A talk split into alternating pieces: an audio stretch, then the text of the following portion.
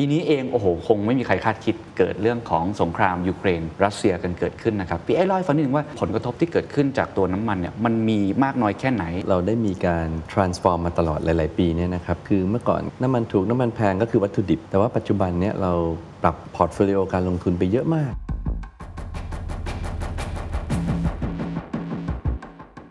ที่น่าสนใจที่สุดคือก้อนแรกเมื่อกี้คือ specialty ทราบมาว่าเป็นการลงทุนที่ใหญ่ที่สุดครั้งหนึ่งของทาง GC เล่าให้ฟังนิดนึงครับว่าแผนในการที่เราไปลงทุนมันเป็นอย่างไร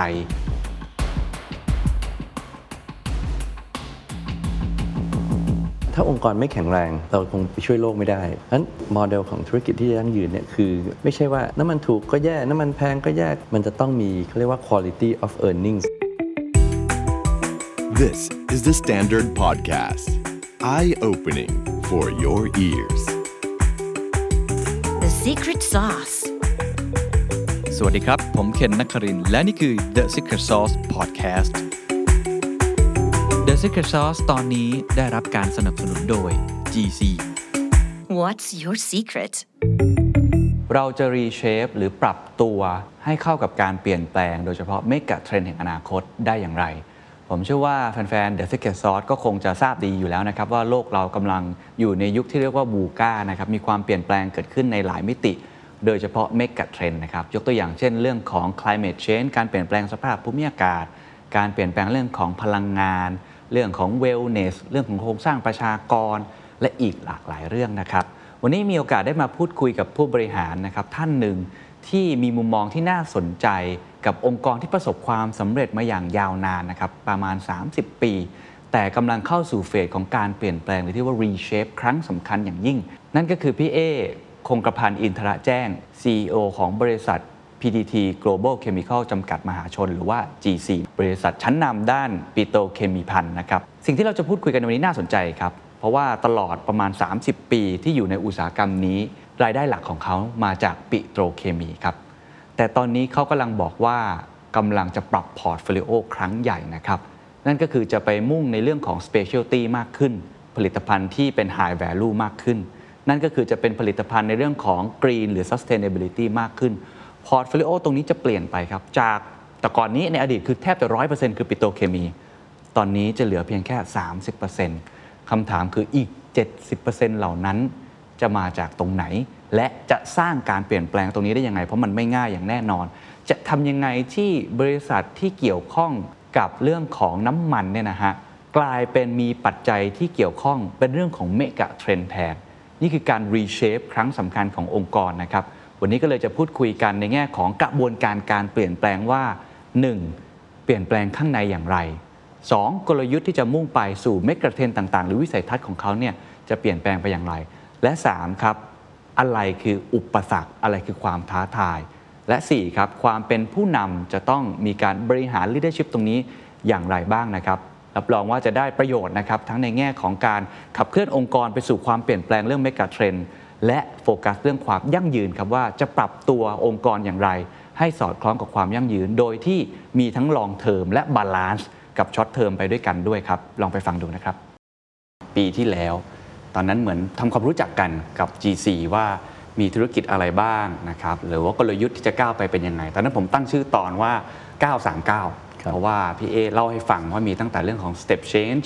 นะครับมีของ step out แล้วก็ step up นะครับซึ่งน่าสนใจมาก ๆ เลย วันนี้อยากจะมาอัปเดตเพิ่มเติม เพราะทราบมาว่ามีการเปลี่ยนแปลงหลายอย่าง มีทั้งแผนเดิมเนี่ยเราบุกมากขึ้น หรือบางสิ่งบางอย่างเนี่ยเรามีการปรับพอร์ตโฟลิโอให้เหมาะสมกับสถานการณ์ในอนาคตที่จะเกิดขึ้นนะครับ เอาตัววิสัยทัศน์ก่อนที่พี่เอก็พูดกับเราหลายครั้งก็คือ chemistry for better living นะครับ มันมีคำว่า better living เข้ามา ซึ่งตรงนี้น่าสนใจ เวลาพูดถึงอุตสาหกรรมที่เกี่ยวข้องกับปิโตรเคมี มันมีคำว่าปิโตรอยู่ฮะ หลายคนก็จะเข้าใจว่า GC เองเนี่ยจะมี factor สำคัญคือเรื่องของน้ำมันถูกไหมครับ หรือเรื่องของพลังงานฟอสซิลในตรงนี้ ปีนี้เองโอ้โหคงไม่มีใครคาดคิดเกิดเรื่องของสงครามยูเครน รัสเซียกันเกิดขึ้นนะครับพี่เอเล่าให้ฟังนิดนึงว่าจริง ๆ แล้วตอนนี้ GC ผลกระทบที่เกิดขึ้นจากตัวน้ำมันเนี่ยมันมีมากน้อยแค่ไหน หรือจริง ๆ แล้ว factor อื่นๆ อาจจะมีผลมากกว่าในอนาคตครับครับคือ GC เนี่ยนะครับเราได้มีการ transform มาตลอดหลาย ๆ ปีเนี่ยนะครับคือเมื่อก่อนคนก็จะเข้าใจก็ก็ถูกแล้วนะครับเป็นปิโตรเคมีเพราะฉะนั้นน้ำมันถูกน้ำมันแพงก็คือวัตถุดิบครับใช่ไหมครับแล้วก็มาทำแต่ว่าปัจจุบันเนี่ยเราปรับพอร์ตโฟลิโอการลงทุนไปเยอะมากนะครับจนกระทั่งว่า จริง ๆ แล้วเนี่ยปัจจัยที่สำคัญที่สุด ที่จะว่า GC ดีไม่ดีนี่คือน่าจะเป็นเศรษฐกิจโดยรวมของโลกมากกว่านะครับนั้นกลับไปตอบคำถามคุณเคนว่าน้ำมันเป็นยังไงนะครับ ช่วงเนี้ยถ้ามันสูงเนี่ยนะครับบางอย่างก็ดีสำหรับ GC เช่นอะวัตถุดิบสูง มันก็ไปผลักผลิตภัณฑ์บางอย่างสูงด้วยเนี่ยนะครับ ก็ต่อต่อไป แต่มันไม่ได้เสมอไปครับนะครับ เพราะว่าอย่าลืมว่าการที่น้ำมันซึ่งเป็นพลังงานพื้นฐานเนี่ยนะครับ ราคาสูงเนี่ยมันก็จะมีผลทางลบ กับการขยายตัวของเศรษฐกิจโลกถูกไหมฮะใช่คนจะซื้อของคนจะใช้เงินอะไรมันก็ระมัดระวังมากขึ้น หรือกำลังซื้อก็จะลดลง ครับเกิดเงินเฟ้อเกิดอะไรอย่างนี้ก็ไม่ดีนะฮะเราก็ไม่ชอบ ครับ เราชอบอะไรที่มันปกตินะครับแต่ว่าหน้าที่เราก็คือเราก็ต้องสร้างองค์กรให้มัน resilient ถูกไหมฮะ ครับ จะเกิดอะไรขึ้นก็ตามเนี่ยเราต้องอยู่ได้นะฮะเพราะฉะนั้นการที่ทำแบบนั้นคือเราก็กระจายความเสี่ยงครับ นะครับกระจายความเสี่ยงโดยการเนี่ย ลงทุนเสี่ยงสมัยก่อนเนี่ยเราทำปิโตรเคมี มันก็มีตั้งแต่ 30 ปีที่แล้วนะฮะ ฮะ ก็เป็นของพื้นฐาน ปัจจุบันเราก็ไปลงทุนอะไรที่ใกล้กับเมกะเทรนมากขึ้นนะครับ เรื่องกรีนนะฮะ เรื่องไบโอ เรื่อง circularity นะฮะครับเศรษฐกิจหมุนเวียนอะไรต่างๆเนี่ยครับแล้วก็ทำของที่มันพิเศษมากขึ้นนะครับ ยิ่งพิเศษเท่าไหร่ก็อาจจะทำยากขึ้น แต่ว่าใกล้ตัวลูกค้าการแข่งขันตรงนั้นมันก็จะน้อยกว่าครับนะครับพี่เล่าให้ฟังได้ไหมครับว่าเอาแบบภาพชัดมากขึ้นเนี่ยเลยว่า แสดงว่าตอนนี้ตัว GC เองเนี่ยอ่าปัจจัยที่มีผลกระทบหรือว่าทิศทางที่เราจะมุ่งไปเนี่ยจะไม่ได้มีแค่ตัวปิโตรที่เป็นปัจจัยหลักอย่างเดียว แต่เราจะมุ่งไปถูกเมกะเทรนด์ครับ ต่างๆ ที่เกิดขึ้นแสดงว่าตัวโมเดลธุรกิจ หรือภายใน supply chain เนี่ยของเราเองก็ต้องมีการเปลี่ยนแปลงใช่ไหมครับ ถูกต้องฮะใช่ครับ อันนี้เป็นคำถามที่ดีนะครับ ในเมกะเทรนด์เนี่ยสมมติเราพูดถึงเมกะเทรนด์สี่ห้าอย่างครับนะครับ climate ใช่ไหมโลกร้อนเรื่องการเปลี่ยนผ่านของพลังงานใช่ไหมครับที่จะใช้พลังงานที่สะอาดขึ้น คนรุ่นใหม่เยอะขึ้นโครงสร้างประชากรประชากรต่างๆ ก็เปลี่ยนไปนะการใช้วัสดุต่างๆ ก็เปลี่ยนไปถูกไหมครับ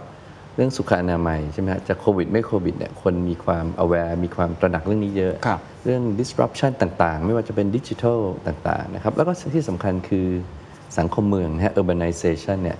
คนเข้ามาอยู่มันจะต้องสะดวกสบายมากขึ้นใช้วัสดุที่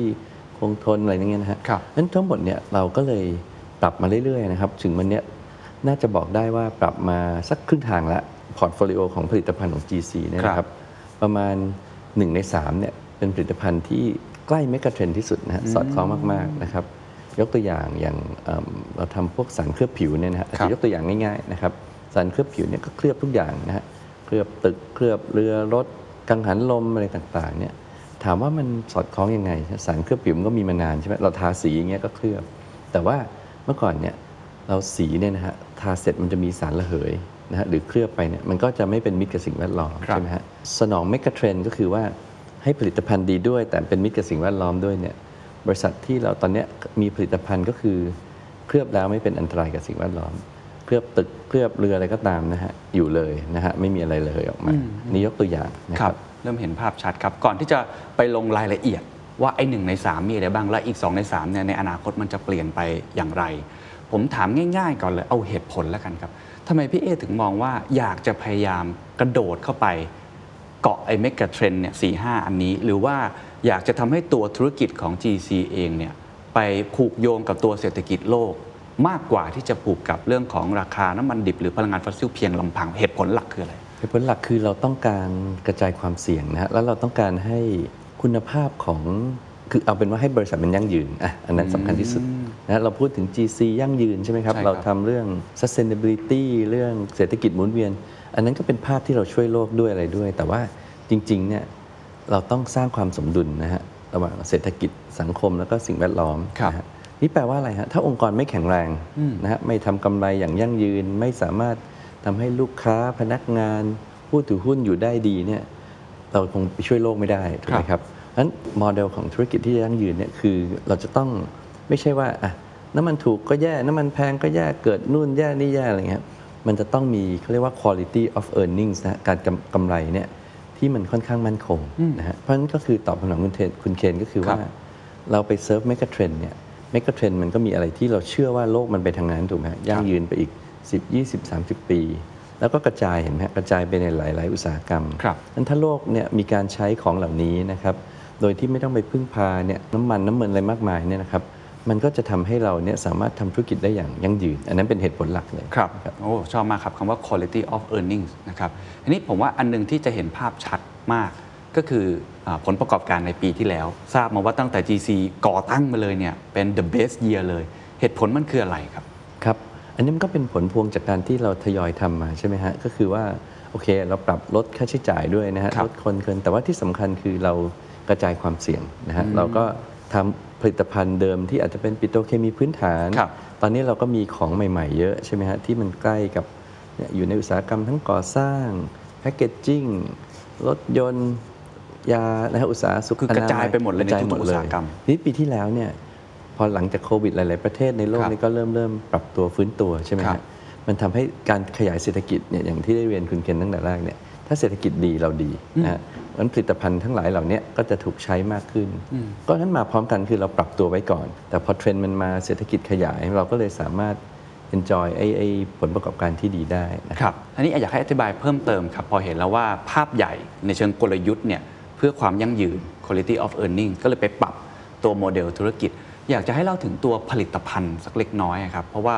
ก่อนหน้านี้ครั้งที่แล้วที่เราคุยกันเราก็จะเห็นมีประมาณ 5 ผลิตภัณฑ์ด้วยกันในหลาย ๆ มุมนะครับตอนนี้มันเปลี่ยนไปยังไงเราจะโฟกัสตรงไหนเป็นพิเศษครับเพื่อที่จะสอดคล้องกับเมกะเทรนด์นะครับครับคือด้วยเมกะเทรนด์ที่เรียนเมื่อกี้เนี่ยครับนะครับเราก็อาจจะแบ่งผลิตภัณฑ์ออกมาเป็นสัก 3-4 กลุ่มครับนะครับกลุ่มแรกเนี่ยเป็นกลุ่มที่ quality of earning ดีที่สุดนะฮะกลุ่มนี้เขาเรียกว่าเป็นเหมือนเป็นโซลูชันไม่ได้ขายของอย่างเดียวนะฮะครับของเนี่ยลูกค้าก็ต้องการความช่วยเหลือจากเราด้วย เราต้องมี R&D ที่ดีมี innovation นะฮะใช้แล้วก็อาจจะต้องใช้ต่อไปเงี้ยครับเพราะว่ามันทำเองยากครับนะฮะพวกเนี้ยนะฮะก็เราก็จะมีอยู่ตอนเนี้ยประมาณ 30%แล้วในพอร์ตโฟลิโอนะฮะครับส่วนใหญ่เป็นการที่เราไปซื้อบริษัทมานะฮะครับเดี๋ยวไว้เล่าให้ฟังได้ครับนะครับ อีกส่วนหนึ่งนะฮะประมาณสัก 10%ก็เป็นพวกเนี้ยฮะ bio กับ circular พวกนี้ก็เป็นผลิตภัณฑ์ที่เป็นทางเลือกถูกไหมฮะคือโลกเราเนี่ย มันก็ไปในทิศทางนี้แหละครับใช่ไหมฮะคนก็ยินดีจะใช้ของเหล่านี้มากขึ้นนะฮะแล้วก็เดี๋ยวนี้ต้นทุนมันก็ไม่ได้แพงเหมือนเมื่อก่อน ตอนนี้ดีแล้วฮะของผลิตไม่พอขายนะครับโอ้แล้วก็ต้องขยายเนี่ยเดี๋ยวจะมาลงเมืองไทยขยายมาจากอเมริกาครับนะครับก็เป็นของที่ดีเพราะฉะนั้นหนึ่งเราทำของที่ของหายากของทำยากแต่ว่าดีกับสิ่งแวดล้อมเป็น specialty สเปเชียลตี้ต่อมาก็เป็นพวก bio พวก circular ครับแล้วที่เหลือเนี่ยก็ยังเป็นของพื้นฐานก็ยังมีอยู่ธุรกิจถูไหมเดิมใช่ไหมธุรกิจเดิมมันมีอีกสัก 30%ครับเพราะว่า ยังไงคนก็ต้องใช้ถูกไหมเราประเทศทุกประเทศมันไม่ได้เจริญเท่ากันถูกไหมครับ ประเทศในในท้องถิ่นในอย่างอุปกรณ์คอมพิวเตอร์รถยนต์หลักๆเนี่ยก็ยังต้องใช้ของพวกนี้อยู่ครับครับนะครับอันนี้แต่ว่าเราเทียบกับสัก 10 ปีที่แล้วเนี่ยนะฮะของสองอย่างแรกนี่เราแทบจะไม่มีเลย อ๋อ พอร์ตมันเปลี่ยนไปค่อนข้างเยอะ คือตอนนี้เรา reshape แล้วว่า value ของเราต่อผู้ถือหุ้น ต่อลูกค้าต่อพนักงานทุกคนเนี่ยเป็นยังไงใช่ไหมครับ ทีนี้จริง ๆ ก็คือมันเป็นคำเก่าของเรานะครับว่า chemistry for better living แต่เราขยายความแล้วก็ทำให้ภาพมันชัดขึ้นไงฮะว่าเคมีต่างๆ ที่เราใช้อยู่ทุกวันเนี่ยมันใกล้ตัวเรามากนะคครัรับบตั้งแต่ตื่นนอนทำทุกอย่างเนี่ยนะครับ จนนอนใหม่เนี่ยมันใกล้เรามากนะเพราะฉะนั้นแปลว่าอะไรฮะยิ่งใกล้ยิ่งต้องดีถูกไหมฮะแต่คำว่าดีนี่มันคือยังไงฮะดีคือผลิตภัณฑ์ต้องดีก่อนถูกไหมครับ ดีก็อย่างที่เมื่อกี้เล่าให้ฟังนะครับ เป็นพวก specialty chemical ใกล้ตัวมากช่วยให้ ชีวิตเราดีขึ้นนะฮะสะดวกสบายมีสุขอนามัยนะครับ แล้วก็แถมผลิตภัณฑ์ยัง green ด้วยนะฮะครับเป็นพวก bio มี circular แต่ผลิตภัณฑ์ดีอย่างเดียวไม่พอนะครับกระบวนการที่ทำมาให้ได้ซึ่งผลิตภัณฑ์เนี่ยถ้าไม่ดีไอ้ทั้งหมดที่พูดมาไม่มีประโยชน์เลยถูกไหมฮะนั้นมันจะดียังไงบ้างฮะที่มาเนี่ยแบ่งเป็น 2 เรื่องนะฮะกระบวนการผลิตต้องดีครัดีบคือมันเป็นมิตรกับสิ่งแวดล้อม ลดการใช้ทรัพยากรปล่อยของเสียน้อยนี่ดีหนึ่งนะฮะนี่ครับกระบวนการ กระบวนการดีสองคือที่เราทำโครงการฟิตอย่าลืมว่า stakeholder สำคัญคือพนักงานนะใช่ครับเขาจะอยู่ในองค์กรที่ยั่งยืนนะฮะมีความคล่องตัวไม่ได้อยู่ไปเรื่อยๆ ต้นทุนแพงจนอยู่ไม่ได้ฉะนั้นก็ต้องทำโครงการ transformation นะฮะนั้นกระบวนการดีใช่ไหมฮะผลิตภัณฑ์ดี แต่ที่สำคัญสุดท้ายเนี่ยต้องดีต่อโลกนะครับที่เราทำ net zero ทำเรื่องเศรษฐกิจหมุนเวียนต่างๆเนี่ยทุกคนที่เกี่ยวข้องกับ GC จะได้อยู่ได้ด้วยความภูมิใจนะฮะว่า ทำทุกอย่างดีต่อโลก เรา commit net zero เราเราทำทุกอย่างเนี่ยดีกับสิ่งแวดล้อมด้วยครับครับสิ่งที่ผมว่าน่าสนใจและอยากชวนคุยต่อเป็นอย่างยิ่ง คือกลุ่มผลิตภัณฑ์แรกที่คุณคงกระพันกล่าวถึงครับ หรือว่า specialty product ซึ่งจะเป็นกลุ่มผลิตภัณฑ์ที่คุณคงกระพันมองว่า จะสร้าง quality of earnings ให้กับธุรกิจ ผมทราบมาว่านี่เป็นการลงทุนที่ใหญ่ที่สุดครั้งหนึ่งของ GC หรืออาจจะเป็นการลงทุนที่ใหญ่ที่สุดครั้งหนึ่งของบริษัทเอกชนไทยเลยด้วยซ้ำคำถามก็คือ เขามองเห็นอะไรในการบุกธุรกิจลักษณะนี้ทำไมจึงต้องนำเข้ามาอยู่ใน portfolio และมันมีนัยยะสำคัญอย่างไร ต่อการปรับโฉมให้ธุรกิจได้เติบโตแบบยั่งยืน ปีที่แล้วนะครับเราไปซื้อบริษัทชื่อว่า Allnex นะฮะ Allnex เนี่ยเป็นเบอร์หนึ่งของโลกที่ทำเรื่อง coatings นะฮะคือสารเคลือบครับนะฮะ ในชีวิตประจำวันเราเนี่ยมันเคลือบหมดเลยนะฮะเราอาจจะไม่รู้นะฮะเคลือบให้สวยงามเคลือบให้คงทนครับ เคลือบให้ลดแรงเสียดทานนะฮะง่ายๆ อย่างกังหันลมที่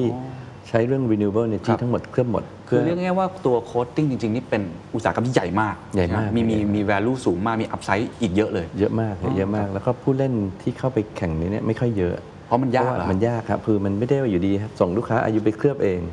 ลูกค้าสมมตินะฮะครับทำกังหันลมก็บอกว่าอะ ต้องการสารเคลือบนะมีสัมประสิทธิ์แรงเสียดทานอยากให้ลดลงเท่านี้อยู่ไปคิดมาให้หน่อยว่าเคลือบยังไง ก็ต้องทดลองคุยครักันบไปคุยกันมา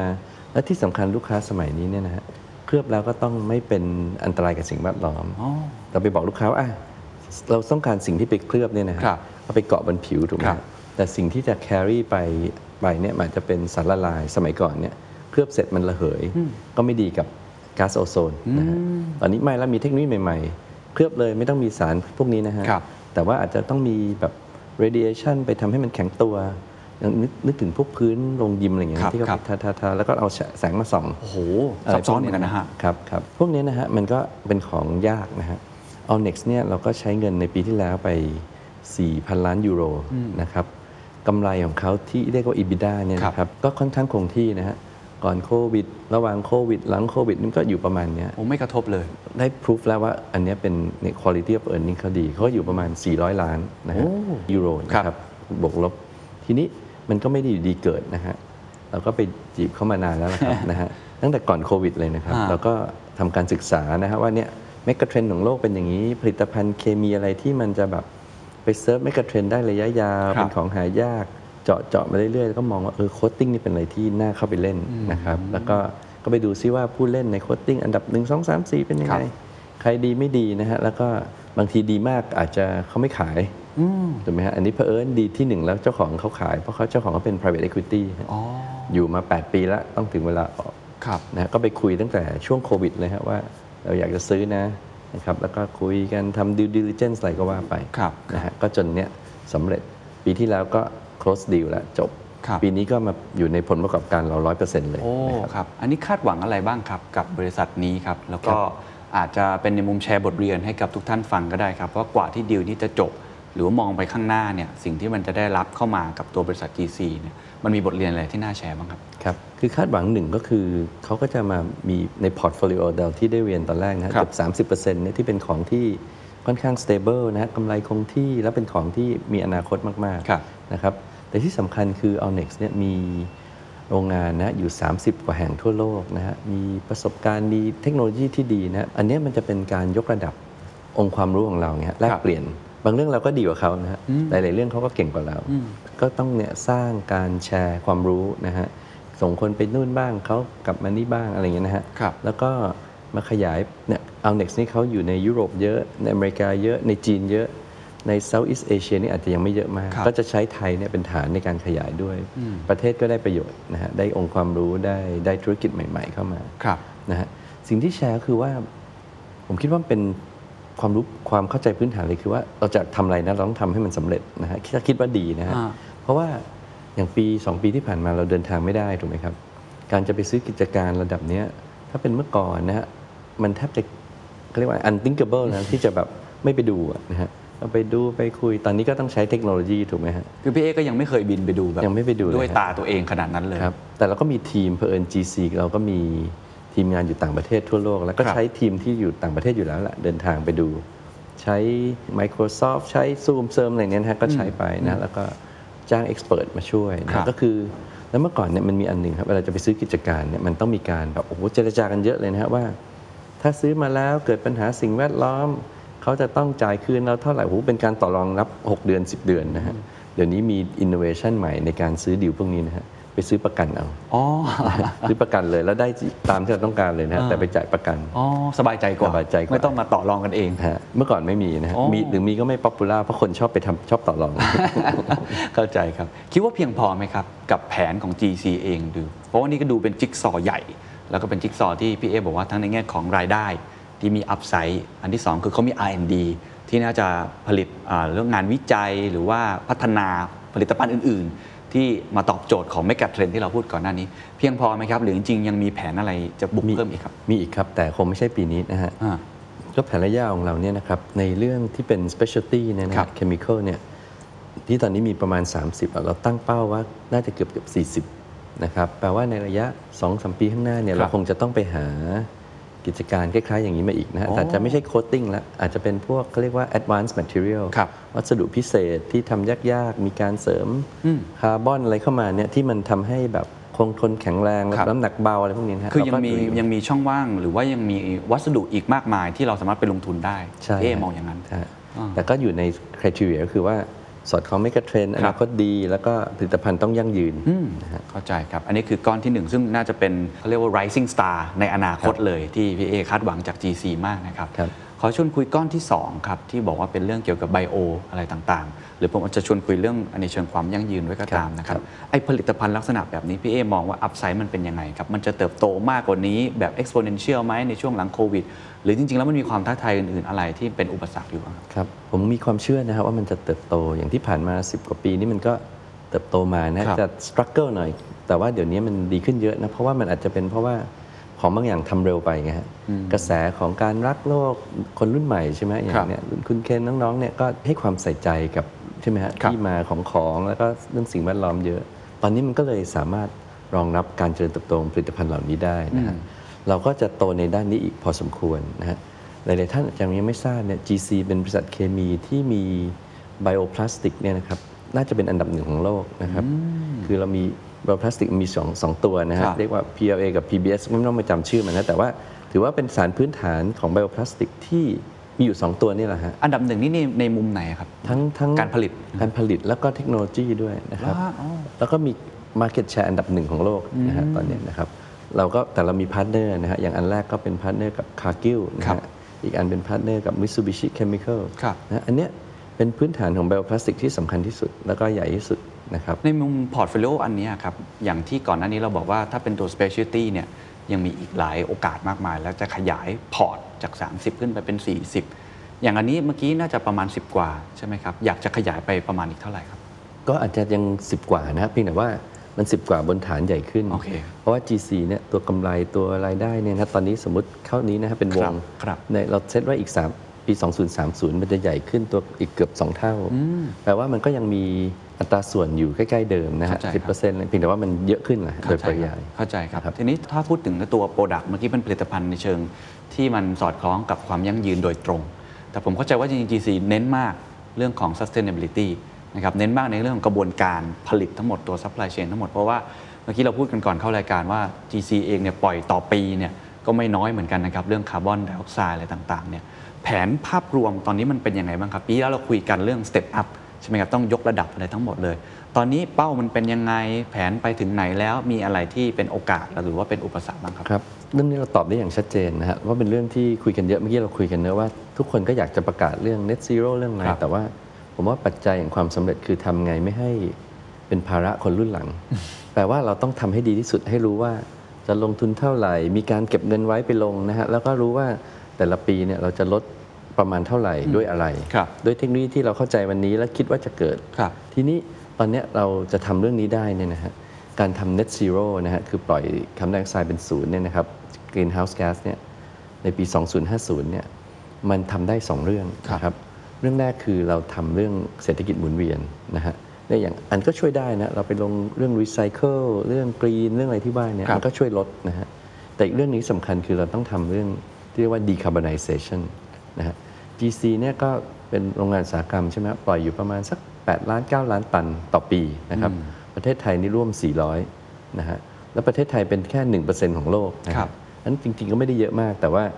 ก็ต้องช่วยกันทำถูกไหมใช่ถ้าแล้ไม่วก็ทำประเทศไทยเป็นประเทศที่เกษตรกรรมใช่อาจจะโดนผลกระทบเยอะเป็นพิเศษถูกฮะประเทศไทยเป็นหนึ่งในสิบที่จะโดนผลกระทบใช่เยอะที่สุดนะฮะใช่ครับน้ำท่วมอะไรเยอะแยะเนี่ยเพนะราะฉะนั้นเราก็ต้องช่วยกันช่วยกันครับนะครับนี่เราก็ทั้งหมดเนี่ยนะเราจะทำ decarbonization สามเรื่องครับ เรื่องที่หนึ่งเนี่ยก็คือเรียกว่าปรับปรุงประสิทธิภาพนะครับ โรงงานปัจจุบันเนี่ยเราก็จะลดมันนะฮะโดยการใช้พลังงานที่สะอาดขึ้นนะฮะปรับปรุงเทคโนโลยี พวกเนี้ยนะฮะก็จะลดลงได้ของที่เราปล่อยเนี่ยประมาณ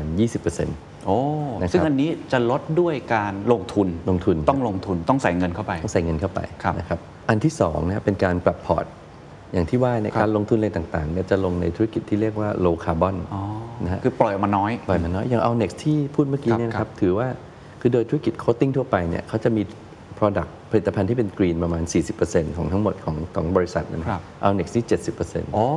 เท่ากับว่าเราลด intensity ลดอัตราการปล่อยต่อต่อหน่วยด้วครัยบนะครับ อันนี้ก็เนี่ยจะไปลงธุรกิจ green พวกนี้ก็จะลดได้อีก 25%อืมนี่รวมกันเป็น 45เปอร์เซ็นต์แล้ว45แล้วครับนะครับ อีกส่วนที่เหลือเนี่ยจะทำที่เรียกว่า compensation compensation เนี่ยทำได้2อย่างนะวิธีธรรมชาติคือเราไปปลูกป่าเนี่ยครับก็คือเราต้องไปดึงเนี่ยตัว greenhouse gas ลงจากอากาศจริงนะลงมาเก็บครับ แต่ว่าส่วนที่เหลือเนี่ยเราต้องทำเรื่อง carbon capture นะฮะก็เลียนแบบต้นไม้ถูกไหมฮะก็ใช้วิธีทางเคมีทางอะไรกายภาพก็ตามเนี่ยเอา CO2 ออกมานะฮะครับเก็บไว้แล้วก็เอาไปฝังดินบ้างอะไรบ้างไว้ใต้ทะเลนะครับอย่างเมืองไทยก็โชคดีนะครับ ในอ่าวไทยเนี่ยเราขุดแก๊สเยอะครับใช่ไหมฮะ ก็มี pocket มีอะไรอยู่เยอะ ก็เอาเนี่ยเอากลับไปใส่ไว้ได้ทำให้เป็นเป็นของแข็งเก็บไว้ครับคาร์บอนไดออกไซด์ในอากาศก็จะลดลงครับนะฮะอันนี้ก็อีก 55%โอ้อ่าเท่าที่ผมทราบมาเนี่ยของ GC นี่ตั้ง net zero เลยใช่ไหมใช่ครับ ไม่ใช่ใช่ carbon neutrality ใช่ครับนั่นใช่หมายความว่าเราจะไม่ไป offset อะไรในมุมในมุมอื่น ๆ เลยถูกไหมใช่ครับ คือการทำ net zero เนี่ยนะครัฮะบเขาให้ offset ได้นิดหน่อยนะฮะผมจำเปอร์เซ็นต์ไม่ได้ยังมีได้บ้างมีบ้าง แต่ว่าเราก็ให้ offset นี้ต้องเป็น offset ที่เขาเรียกว่าเป็นการ offset ที่มี quality ฮะอย่างยกตัวอย่างนะฮะเรื่องปลูกป่าอย่างเงี้ยถ้าจะ offset ได้แปลว่าต้องปลูกป่าจริงนะฮะแต่ถ้าแบบไปลดการทำลายป่าอย่างเงี้ยไม่นับ อ๋อ เข้าใจแล้วหรือว่าคาร์บอนเครดิตอะไรอย่างเงี้ยถือว่าไม่นับ ฮะ ซื้อคาร์บอนเครดิตนี่ net zero ไม่ได้ ได้นิดหน่อยเขาให้นิดหน่อย โอเคครับ เพราะฉะนั้นก็เลยต้องถามอย่างนี้ต่อเพราะว่าเวลาผมคุยเรื่อง net zero กับใครเนี่ยอ่า ไม่ว่าจะเป็นบริษัทลักษณะแบบไหนอะหรือว่าดูสัมภาษณ์จากต่างประเทศเนี่ยทุกคนจะพูดว่ามัน ambitious ใช่มันครับมันมันยากนะครับประเทศไทยตั้ง 2065 บางคนยังบอกเลยมันเป็นไปได้ค่อนข้างยากมาก แต่พี่เอ๊เล่าเหมือนมันเป็นตะกะง่ายๆ มากเลย 20% 25%อีก 55%พอดีเนี่ยอันนี้มันเกิดจากอะไรครับ เราวางแผนมานานหรือว่ามันเกิดจากอะไรที่ทำให้แผนนี้มันดูน่าจะเกิดขึ้นได้จริงนะครับ อันนี้เป็นคำถามที่ดีครับมากฮะคือคิดว่า GC เนี่ยเราดูเรื่องความยั่งยืนมาสัก เป็น 10 ปีแล้วใช่ไหมฮะมันก็ทำไปเรื่อยๆใช่ไหมเมื่อก่อนก็ทำประมาณหนึ่งขยายผลจนเป็นการเปิดเผยข้อมูลจนมากลายเป็นว่าเป็นส่วนหนึ่งของธุรกิจครับนะฮะจนวันนี้เนี่ยก็เลยเราก็เลยมองว่าอันเนี้ยมันหนึ่งโอเคแหละมันเป็นการช่วยโลกนะมันเป็นความรับผิดชอบขององค์กรใช่ไหมฮะแต่สองเนี่ยมันเป็นโอกาสนะครับโอกาสทางธุรกิจด้วยนะฮะว่าเราทำได้เร็ว มันมีค่าใช้จ่าย แต่มันก็เหมือนการลงทุนทั่วไปมีค่าใช้จ่ายก็ต้องมีผลตอบแทนใช่ไหมครัฮะบอันนี้ก็เหมือนกันฮะ เราขายของทั่วโลกเนี่ย60-70%เนี่ยต่อไปในอนาคตมันก็จะมีเรื่องการกีดกันนะฮะเอาเรื่องคาร์บอนมากีดกันทางการสีแบมค้าอย่างนี้ของยุโรปอะไรทั้งหลายครับเนี่ยนะฮะงั้นเราก็ต้องเนี่ยแล้วลูกค้าใหญ่ๆลูกหรือลูกค้าใหม่ ๆ คนรุ่นใหม่เนี่ยมีความรับผิดชอบใช่ไหมฮะต้องรู้ว่าของเนี่ยทำแล้วคาร์บอนปล่อยเท่าไหร่เลยงั้นเราก็ต้องทำให้มันเป็นกิจลักษณะเป็นธรรมชาติของเราอะเป็นจนมันไม่ใช่ว่าทำเพราะโดนบังคับครับใช่ไหมฮะ อันนี้เราก็เลยมองว่าหนึ่งเราเราทำเรื่องความยั่งยืนมานานเราเข้าใจว่ามันเป็นของดี ครับแล้วก็มีประโยชน์แล้วเรื่องนี้เราก็เลยคอมมิชเมนต์เรื่องนี้ก็เลยทำได้ไม่ยากนะครับ พอมีความเชื่อแล้วแล้วก็ต้องมีความเข้าใจเนี่ยนะคครัรับ บ มันก็ต้องทำอะฮะ ครับ อาจจะเจาะทีละก้อนได้ไหมครับ ว่าได้ครับ แต่ละอันเพราะว่าพี่อธิบายมาเป็นเป็นตรรกะที่เข้าใจง่ายดีเป็นสมการที่เราเห็นนะอ่าเอาอย่างก้อนแรกก่อน 20%ที่บอกว่าในเรื่องของ operation อะไรต่างๆ ที่ต้องลงทุนเพิ่มอะไรพวกเนี้ยครับ ตรงนี้มันใช้เงินเยอะแค่ไหน แล้วเวลาดู ROI เอง หรือว่าคุยกับ CFO เองเนี่ย ในระยะเวลาที่เราลงทุนไปเนี่ยผลตอบแทนที่ได้คืนมา เมื่อเทียบกับการลงทุนไปเนี่ย มันทำให้ margin เราลดลงไหม หรือว่าเรื่องของ performance bottom line มันเป็นยังไง อันนี้มันทำยังไงให้มันออกมาได้ครับก้อนแรกเรื่องการปรับปรุงประสิทธิภาพโรงงานทั้งหลายเนี่ยอันนี้มันรีเทิร์นที่ตัวมันเองอยู่แล้วฮะเพราะว่าเราลงทุนสมมติเราบอกเราลดการใช้พลังงานลงครับ ลดการปล่อยของเสียใช้พลังงานดีดีๆเนี่ยมันมันก็ดีกับต้นทุนเราต้องต่ำลงอยู่แล้วไงอืมอันนี้มันค่อนข้างง่ายนะครับเพียงแต่ว่าจะหาเทคโนโลยีอะไรที่มันดีขึ้นเรื่อยๆ ถูกไหมฮะที่จะลดลดมันนะฮะครับอันนี้อันที่หนึ่งส่วนอันที่สามเนี่ยการปลูกป่าหรือทำ carbon capture เนี่ยมันก็มีค่าใช้จ่ายเนี่ยซึ่งเราเชื่อว่ามีแต่จะถูกลงนะฮะวันนี้เราประเมินด้วยความรู้ตอนนี้ใช่ไหมฮะแต่เทคโนโลยีเนี่ยทุกเรื่องเห็นไหมฮะคอมพิวเตอร์เมื่อก่อนอันใหญ่เบ้อเริ่มครับนะฮะแล้วก็แพงเดี๋ยวนี้ง่ายมาก ยิ่งทำไปนะฮะก็จะยิ่งถูกลงนะฮะเราก็จะสามารถทำได้ครับเพราะฉะนั้นตรงนี้เนี่ยนะครับเราก็มีละมีแผนมีแต่จะเริ่มลอนช์ในองค์กรได้เนี่ยต้องต้องคล้ายๆว่าสร้างความเข้าใจอะฮะทุกคนต้องรู้ว่าบทบาทแต่ละหน่วยงาน โรงงานนี้นะฮะหน่วยงานการเงินบทบาทคืออะไรอะไรไง ทุกคนครับต้องเข้าใจบทบาทแล้วก็ช่วยกันอืมนะครับน่าสนใจครับ อาจจะชวนคุยก้อนที่ 3 ก่อนแล้วกันครับกลับมาครับก้อนที่ 2 ก็ได้ครับเพราะก้อนที่1เมื่อกี้เห็นภาพค่อนข้างมาครักบแล้ว ไอ้ก้อนที่ 3 เองเนี่ยที่จะ 5 ถึง 55ปลูกป่าอ่าผมเห็นภาพว่ามันก็คงเป็นลักษณะแบบที่เราไม่ได้แตกต่างจากปกติมากนักนะครับแต่ลงทุนเรื่องเทคโนโลยีเนี่ยพอมีมีโอกาสได้อ่านหนังสือเกี่ยวกับเรื่องพวกนี้พอสมควรอย่างเช่นครับล่าสุดก็พี่เอน่าจะอ่านเหมือนกันคือเรื่องของบิลเกตครับที่เขียนมาเขาก็พูดถึงว่าความท้าทายในเชิงเทคโนโลยีเนี่ยค่อนข้างยากมากใช่เพราะตอนนี้มันยังไปไม่ถึงไหนว่ากันตามตรงราคาก็ยังสูงอยู่ แล้วก็คงต้องใช้เวลาอีกนานต ตรงนี้พี่เอมองยังไงครับกับการลงทุนในแต่ละอย่างเนี่ยเรายังมีความหวังอยู่ใช่ไหมครับที่เทคโนโลยีนี้มันจะค่อยๆ capture ตัวคาร์บอนได้ผมเชื่อว่าเชื่อร้อยเปอร์เซ็นต์ว่าได้ เพราะว่าในในประวัติศาสตร์ของมนุษย์นะครับครับคือถ้ามีความเดือดร้อนมีอันตรายต่อสปีชีส์ที่ร่วมกันทั้งหมดเนี่ยอืมมันทำได้อยู่แล้วฮะอ่าเรื่องยากกว่านี้เทคโนโลยีที่ยากกว่านี้เราเคยทำมาเยอะแยะครับแล้วเดินทางในอวกาศอะไร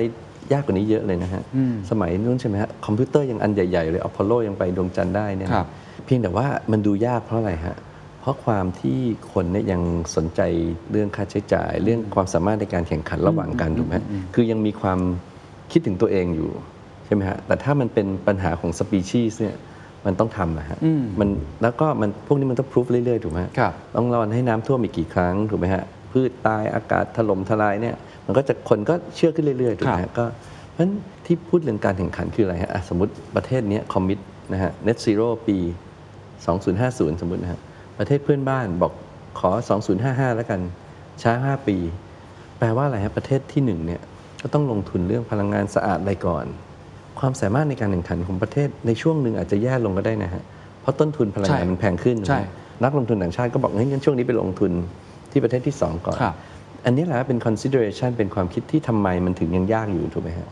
มันยังมีการมองซ้ายมองขวาใช่ครับดูอะถ้าเราทำก่อนแล้วคนนู้นล่ะอะไรอย่างเงี้ยนะฮะถูกครับทีนี้ทุก คนก็เลยต้อง enlight ก็หาหามุมของตัวเองให้ได้นะว่า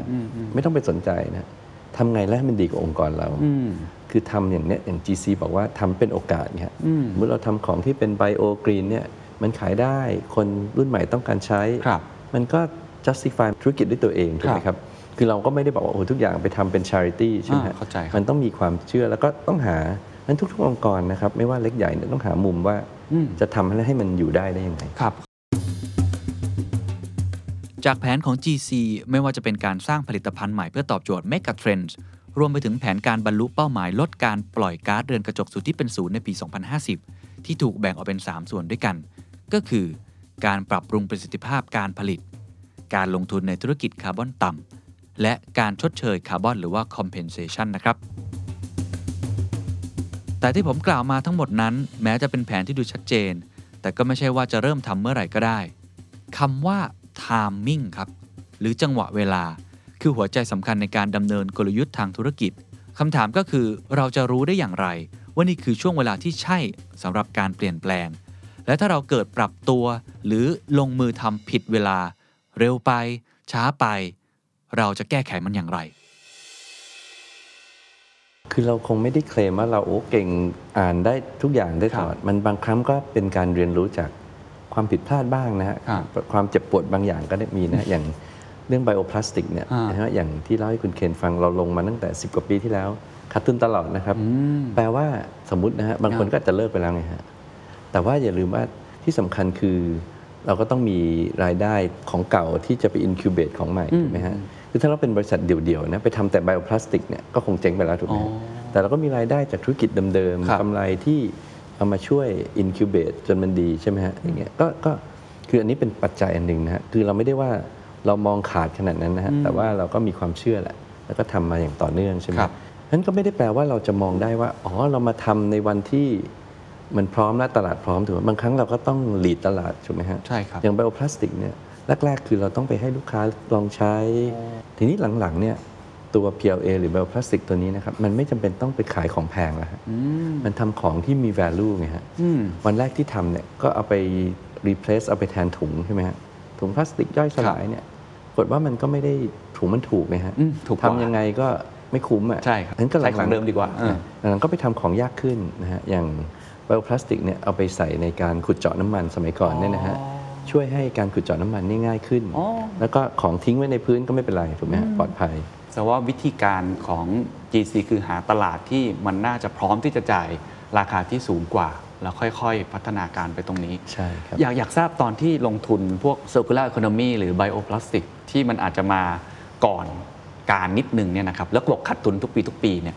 เวลาไปคุยกับเอ่อ analyst เวลาไปคุยกับ shareholder เองเนี่ย บอกอะไรกับเขาหรือว่าเขามีคำถามเข้ามาในลักษณะแบบไหน หรือว่าบอกกับตัวเองยังไงว่า เอ๊ะฉันมาถูกทางหรือเปล่านะ หรือว่าเราเลิกไปก่อนเลยดีไหมแล้วเดี๋ยวค่อยมาทำทีหลังตอนที่ทุกคนเขาเริ่มเข้ามาในกระแสนี้กันแล้วครับครับ อันนี้ก็เป็นการวิวัฒนาการนะฮะก็จะบอกว่าทุกอย่างมันโรยด้วยกลีบกุหลาบไม่ใช่อยู่แล้วครับนะเราก็ต้องอธิบายนะครับ ก็โชคดีด้วยว่าธุรกิจนั้นมันก็ไม่ได้เป็นหัวใจหลักของเราถูกไหมฮะแต่เวลาเราคุยกับอินเวสเตอร์ผู้เอ่อ ผู้ถือหุ้นหรืออะไรก็ตามครับธุรกิจใหญ่ของเราก็กำไรดียังพอไปได้ อันนี้ก็เหมือนกับทำไว้อะให้มันวันหนึ่งมันดีอะทุกคนโดย concept เนี่ยก็ต้องเชื่อมันดีอยู่แล้วถูกไหมฮะพวก bio ใช่ครับเพียงแต่ว่าโอเค อันนี้มันยังขาดทุนอยู่บ้าง แต่ว่ามันไม่ได้ทำให้บริษัทถึงเสียหายอะไรมากแล้วก็ไปจนวันเนี้ยก็โอ้ดีคิดดีแล้วที่ยังอยู่ แต่เธอว่าตอนนั้นก็ไม่ได้ลงทุนแบบมหาศาลคือไม่ค่อยต้องค่อยๆ ดู timing ไปเรื่อยๆแต่ว่าต้องมีเอ่อพี่จำได้ว่าพี่เอบอกผมว่า วิธีการที่จะปรับตัวหรือวิธีการที่จะลงทุนสู่อนาคตเนี่ยมันต้องทำตอนที่ยังแข็งแรงอยู่ ใช่ครับก็ใช้ทฤษฎีนั้นอยู่ ถูกฮะถูก แล้วอย่างวันเนี้ยเราก็ไปลงข้างหน้าอยู่พอสมควรนะอ่าไปลงพวก CVC Venture Cap ครับนะในต่างประเทศหลายอันพวกสตาร์ทอัพครับนะลงผ่านกองทุนครับในพวก Clean Tech เทคโนโลยีทันสมัยพวกที่มันสะอาดสะอาดๆเนี่ยครับนะก็ลงเยอะนะฮะก็พวกนี้ก็ลงไปก็คิดว่าอะได้ก็ไม่เป็นไรไม่ได้ก็ไม่เป็นไรแต่อย่างน้อยเรามีความรู้แล้วเราเข้าใจ ครับงั้นผมขอถามอย่างนี้แล้วกันนะฮะ มันมี 2 ประเด็นหนึ่งก็คือสิ่งที่พี่เอทำคือ long term แต่ long term เนี่ยมันมันใช้เวลานานถูกไหมครับ แล้ว long term บางครั้งเนี่ย short term จะไม่ดีถูกไหมครับครับเพราะมันยังไม่เห็นผล balance ยังไงครับอันนี้อาจจะเป็นบทเรียนให้กับหลาย ๆ ท่านที่ทำธุรกิจอื่นหรือกับผมเองด้วยก็ตามทีเนี่ยเวลาเรามองเนี่ยธุรกิจนี้น่าจะมาแหละ แต่ว่ามันยังไม่ผลิดอกออกผลนะเราก็ต้องยอมเสียเขาเรียกว่าเลือดเสียเนื้อไปบ้างในช่วงแรก ๆ เนี่ยพี่เอ balance ยังไงหรือทำยังไง บอกทุกคนยังไงคุณ เคนใช้คำที่ดีเลยนะฮะอะคือ balance เราต้องสมดุลใช่ไหมฮะ คือเรามีผู้มีส่วนได้ส่วนเสียหรือครับ stakeholder มากมายถูกไหมฮะผู้ถือหุ้นพนักงานเองก็ต้องอยู่ในองค์กรที่มั่นคงครับนะฮะมีลูกค้ามีอะไรต่างๆนั้นแปลว่าอะไรฮะเราก็ต้องมี portfolio ของการลงทุนหรือผลิตภัณฑ์ที่มัน balance ถูกไหมฮะเราจะทุ่มเทไปทำอันนั้นอย่างเดียวเนี่ยนะฮะอะเราจะเป็นเทสลาอย่างเงี้ยนะฮะก็มันก็จะมีบริษัทอย่างเทสลาไม่เยอะถูกไหมฮะเราก็คงไม่ได้ไปในสเกลนั้น เราก็ต้องทำของที่มัน รู้แน่ๆว่าดีต้องใช้อะนะฮะกับบางส่วนก็เป็นอนาคตไปอีกสักหน่อยครับบางส่วนก็อนาคตมากๆ แต่เราก็ต้องมีไอ้ success story อย่างต่อเนื่องถูกไหมฮะครับมีมีอะไรที่เป็น quick win มีอะไรที่มันต้อง balance ถูกไหมฮะจะทุ่มไปทางเดียวมันก็คงไม่มีเงินจะมาทำหมดใช่ไหมฮะแต่ถ้าทำแต่ของเดิมๆ มันก็จะไม่ทันกับโลกครับก็จะไม่ไปข้างหน้าครับส่วนจะอยู่ตรงไหนเนี่ยแต่ละองค์กรที่จะบอกว่าเป็นบทเรียนต้องไปคิดเองให้ได้ฮะถูกไหมฮะเราก็ต้องรู้ว่าธุรกิจเราครับยังไงครับคุยมาทั้งหมดครับคงยังจะให้พี่เอพูดถึงความยาก หรือความท้าทายในกระบวนการที่ทำมาตลอดจนมันเห็นออกมาเป็นผลลัพธ์ portfolio ต่างๆ ที่ที่เราได้พูดกันไปแล้วนะครับ ผมเข้าใจว่าคงจะมี 2 ปัจจัยหลักๆ ที่พี่เอเคยบอกผมหนึ่งคือ timing นะครับสองก็คือเรื่องของคนอะ ผมคิดว่ายังมีหลายอีกหลายอย่างที่ต้องสร้างความเข้าใจเกี่ยวกับตัว supply chain การ reskill upskill เพราะมันไม่ง่ายแน่นอนกับการที่จะมาเปลี่ยนตัวธุรกิจมันเหมือนจู่ๆเปลี่ยนห้องเครื่องของเราใหม่อะครับค่อนข้างยากเหมือนกันเนี่ยพี่เอแชร์ให้ฟังได้ไหมครับว่ามันมีความยากอะไรที่พี่เอคิดว่ายากที่สุดเลยตั้งแต่ทำกระบวนการนี้มา หรือในอนาคตมองไปแล้วยังกังวลอยู่ และจะก้าวข้ามผ่านมันยังไงครับ มันก็เป็นความยากอย่างต่อเนื่องนะครับ ยากมั่งง่ายมั่งแต่ว่ามันก็เป็นอะไรที่อาจจะต้องเรียนว่า มันจะไม่ยากถ้าเราเตรียมให้ดี มันดูเหมือนจะยากนะฮะถ้าพูดโดยรวมๆมันก็ดูว่ายากครับเช่น เรื่องการที่จะปรับ mindset ของคนถูกไหมฮะถ้าฟังดูอย่างนี้ยมันก็ยากถูกไหมฮะเพราะเราเป็นองค์กรที่ก็เก่าแก่แล้วนะฮะใช่อยู่ครัมาบ30 ปีก็ทำธุรกิจเดิมๆ บางเรื่องก็อาจจะต้องเลิกทำใช่ครับหรือว่าเปลี่ยนความรู้ของคนอะไรอย่างเงี้ยนะฮะแต่ว่ามันก็จะไม่ยากมากถ้าเราวางแผนแล้วก็ดำเนินการให้ดีอืมนะครับเพราะฉะนั้นก่อนที่ทำเรื่องเนี้ยเราก็ ทำเรื่องวัฒนธรรมองค์กร เรื่อง culture นะฮะเรื่องทำให้คนเนี่ยมีแนวคิดไปในทิศทางเดียวกันนะฮะความคิดหลายหลากได้นะฮะแต่ว่าความรักองค์กรความเข้าใจธุรกิจความครับเข้าใจว่าโลกเป็นยังไงเนี่ยต้องให้ไปด้วยกันอืมนะฮะแล้วเราต้องสื่อสารเงี้ยผมว่าเราสื่อสารได้ดีมากๆ อย่างเร่งเลยนะฮะก็คือช่วงโควิดใช่ไหมฮะไม่ต้องสื่อสารผ่านใครละพอดแคสต์ Microsoft พนักงานทุกคนได้ฟังจาก CEO ได้หมดถูกไหมฮะฮะก็สื่อสารตรงนั้น ก็จะทำให้องค์กรเนี่ยมันมีเขามีความเข้าใจตรงกันถูกไหมฮะนั้นความยากที่ที่โดยทั่วไปนะการทำ transformation ปรับเปลี่ยนองค์กรก็คือให้คนส่วนใหญ่เนี่ยไปในทิศทางเดียวกันถือว่า mindset ถูกไหมใช่ฮะครับนั้นอันเนี้ยเราก็เลยมองว่าอาจจะยากแต่ว่าเราก็ไม่ได้รู้สึกตอนทำไปแล้วมันก็ไม่ได้ยากแค่คิดว่าถ้าไม่ทำอะยากอ๋อนะฮะมีเป้าหมายที่ธุรกิจจะมุ่งไปแล้ว มีแผนธุรกิจที่จะต้องใช้แล้ว แต่สุดท้ายคนครับ อย่างที่คุณคงกระพันบอกไว้ ความท้าทายที่สุดของเขา คือเรื่องของการนำคน และเคล็ดลับสำคัญที่ทำให้คุณคงกระพันเชื่อว่า จะทำให้ทุกคนเดินไปในทางเดียวกันได้ ก็คือ mindset คำถามก็คือจะทำอย่างไรให้พนักงานหลายพันคน ที่คุ้นชินกับความสำเร็จ เริ่มเปลี่ยนแปลงตัวเอง พร้อมสร้างสมดุลไปกับพนักงานใหม่ ๆ ที่เข้ามา ที่สำคัญที่สุดนะครับ การสื่อสารฮะเราคิดได้ถูกไหมผมว่าผู้นำองค์กรหลายๆท่านเก่งๆทั้งนั้นนะฮะคิดอะไรได้แต่ว่าจะเห็นตัวอย่างนะฮะที่คิดแล้วอาจจะแบบสื่อสารไม่ได้อืมหรือสื่อสารได้ไม่ตรงกับที่ต้องการคิดหรืออาจจะตรงแต่ยากไปอะไรอย่างเงี้ยครับคือผมว่าหนึ่งต้องสื่อสารให้ได้ แล้วก็ได้ให้ได้สาระแบบที่เรื่องยากให้เป็นเรื่องง่ายนะครับอันนั้นสำคัญที่สุดครับผมว่าที่เราทำได้สำเร็จเรื่องหนึ่งคือเราสามารถ สื่อสารได้แล้วก็ไม่ได้ทำให้มันยากเกินไป กลยุทธ์เยอะแยะโอ้โหจริงๆกลยุทธ์บริษัทเมื่อก่อน KPI เต็มไปหมดเลยฮะฮะสุดท้ายก็เนี่ยสามสเต็ปง่ายขึ้นนะฮะก็ให้รู้แล้วว่าพวกเราต้องทำบ้านให้แข็งแรงนะ ต้องโตไปในต่างประเทศแล้วก็ต้องเอาความยั่งยืนมา drive ธุรกิจครับนะฮะอะไรอย่างเงี้ยเพราะฉะนั้นสิ่งที่อาจจะเรียนว่าเราคิดว่าทำได้ดีนะฮะก็คือช่วยกันคิดอาการคิดเรื่องทั้งหลายในยผู้บริหารช่วยกันอยู่แล้ว แต่ว่าสื่อสารเนี่ยก็ต้องช่วยกันแล้วก็ ที่สำคัญคือต้องพูดให้ง่ายนะฮะและเข้าใจแล้วก็พอคนเราเข้าใจก็จะมีความเชื่อถูกไหมฮะคืออยู่ดีให้เชื่อเลยมันยากนะฮะความเข้าใจทำให้เชื่อ เชื่อแล้วก็ขยายผลได้ด้วยถูกไหมเพราะเข้าใจเนี่ยในบางสายงานในบางหน่วยงานเนี่ยครับเขาก็อาจจะไปมีการตีความที่ดีมากขึ้นกว่าที่เราพูดด้วยซ้ำแต่มันต้องเข้าใจครับถูกไหมฮะนั้นผมคิดว่าอันนั้นเราทำได้ดีแล้วก็สำเร็จครับนะฮะมองไปในอนาคตแล้วกันนะครับพี่อยากจะเห็นอะไรมากที่สุดในตัวขององค์กรของเราเอง หรือว่าอาจจะแชร์ก็ได้ครับในมุมที่ว่าโอ้โหจะไปถึงจุดนั้นให้ได้ต้องปิดแกลบอะไรอีกบ้าง อะไรที่ต้องทำเพิ่มเติมอีก เป็นสำคัญที่ตอนนี้เป็นภารกิจของ CEO เองเลยครับครับคือ GC ตอนเนี้ยนะครับผมว่าระยะสั้นเนี่ยนะฮะไม่สั้นกับกลางเนี่ยคือต้อง execute อืมไอ้ที่พูดมาทั้งหมดเนี่ยนะฮะก็แผนดีอะไรทั้งหลาย แต่ว่าต้องทำให้มันสำเร็จครับคือมันไม่ได้ง่ายทุกอย่างมันมีปัจจัยเยอะแยะโลกมันเปลี่ยนใช่ไหมฮะอย่างส มมติเราแพลนวางแผนปลายปีที่แล้วเนี่ยตอนนี้ก็ต้องเปลี่ยนเยอะเพราะว่าเกิดสงครามเกิดอะไรเนี่ยนะฮะนั้นสิ่งที่อยากเห็น GC เพราะว่าเหมือนเราวางตอนนี้เราวาง road map ใช่ไหมฮะแผนอนาคตทุกอย่าง แต่ว่าเราไม่สามารถทำนายอนาคตได้ถูกไหมฮะอันนี้เราก็คิดว่าดีที่สุดนะฮะแล้วก็เชื่อว่ายังไงเราต้องทำ net zero เราต้องขยายธุรกิจแบบนี้เราต้องแข็งแรงแบบนี้ครับแต่ว่าทำไงที่เราจะมีความคล่องตัวที่จะปรับตัวแล้วก็ handle ปัญหาที่จะเข้ามาระหว่างทาง เพราะมันไม่ได้เป็นอย่างที่เราคิดแน่นอนอ่าเพราะฉะนั้นปัจจัยตรงเนี้ยผมคิดว่าเราต้องสร้างทีมที่มีความคล่องตัว แต่ว่ามีความเขาเรียกว่าอะไรเฉลียวฉลาด ไม่ได้ว่าต้อง IQ ครับเลิศเอ่ออัจฉริยะไม่ใช่อย่างนั้นฮะแต่ว่ามีความสามารถเข้าใจอะไรได้ง่ายอะฮะเข้าใจเรื่องง่ายให้เป็นเรื่องง่ายเรื่องยากก็ต้องง่าย เพราะว่าปัจจัยมันเยอะเดี๋ยวนี้ใช่ไหมฮะต้องนั้นหนึ่งต้องรู้จักมี mindset ที่ปรับตัวนะฮะแล้วก็มีความแสวงหาและเข้าใจอะไรที่ได้ง่ายครับนั้นสมมุติเราวางแผนไปอย่างเงี้ย เป้าเรารู้แล้วใช่ไหมฮะ net zero จะโตนั้นแล้วระหว่างทางเนี่ยมันก็จะมีอะไรที่ทำให้เบี่ยงเบน เราต่อไปเราอาจจะไม่อยู่ใครไม่อยู่ แต่ว่าทำไงให้ผู้บริหารและทีมขององค์กรเราเนี่ยนะฮะรู้จักนะฮะปรับตัวได้ตลอด อาจจะออกไปนอกเส้นทางบ้าง วกกลับมาบ้างใช่แต่ว่าไอ้ดาวเหนือของเราเนี่ยใช่เชื่อว่ายังเหมือนเดิมแน่นอน หรือว่าอาจจะคิดได้ดีกว่ามีทางอื่นไปเร็วกว่าก็ได้อ่าเข้าใจครับแต่ตัวพี่เองแหละครับคำถามสุดท้ายแล้วกันครับนะครับ ก็ อยู่ในองค์กรนี้มานานนะครับแล้วก็มีส่วนร่วมในการสร้างวิสัยทัศน์ สร้างกลยุทธ์อะไรที่ตอบโจทย์การอนาคต โดยเฉพาะเรื่องไม่กะเทรนที่เราคุยกันในวันนี้นะครับเอ่อบทบาทของพี่เอเองหลังจากนี้ในฐานะผู้นำนอกจากเรื่องการสื่อสารที่เมื่อกี้พูดไปแล้วเนี่ยอะไรที่อยากจะอยากจะทำเป็นพิเศษ เพื่อขับเคลื่อนองค์กรไปสู่จุดนั้นให้ได้ครับครับ ก็อาจจะตอบดูซีรีส์หน่อยนะฮะก็ต้องทำทุกอย่างนะฮะคือถ้าตอบทุกอย่างจะต้องสร้างคนใช่ไหมฮะอ่าแต่มันต้องทำอยู่แล้วไงฮะนั่นคือผมอยากจะบอกว่า ในฐานะของเราเนี่ยนะครับ ตอนเนี้ยมันทำอะไรอย่างเดียวไม่ได้หรอกนะฮะคือทำหลายอย่างก็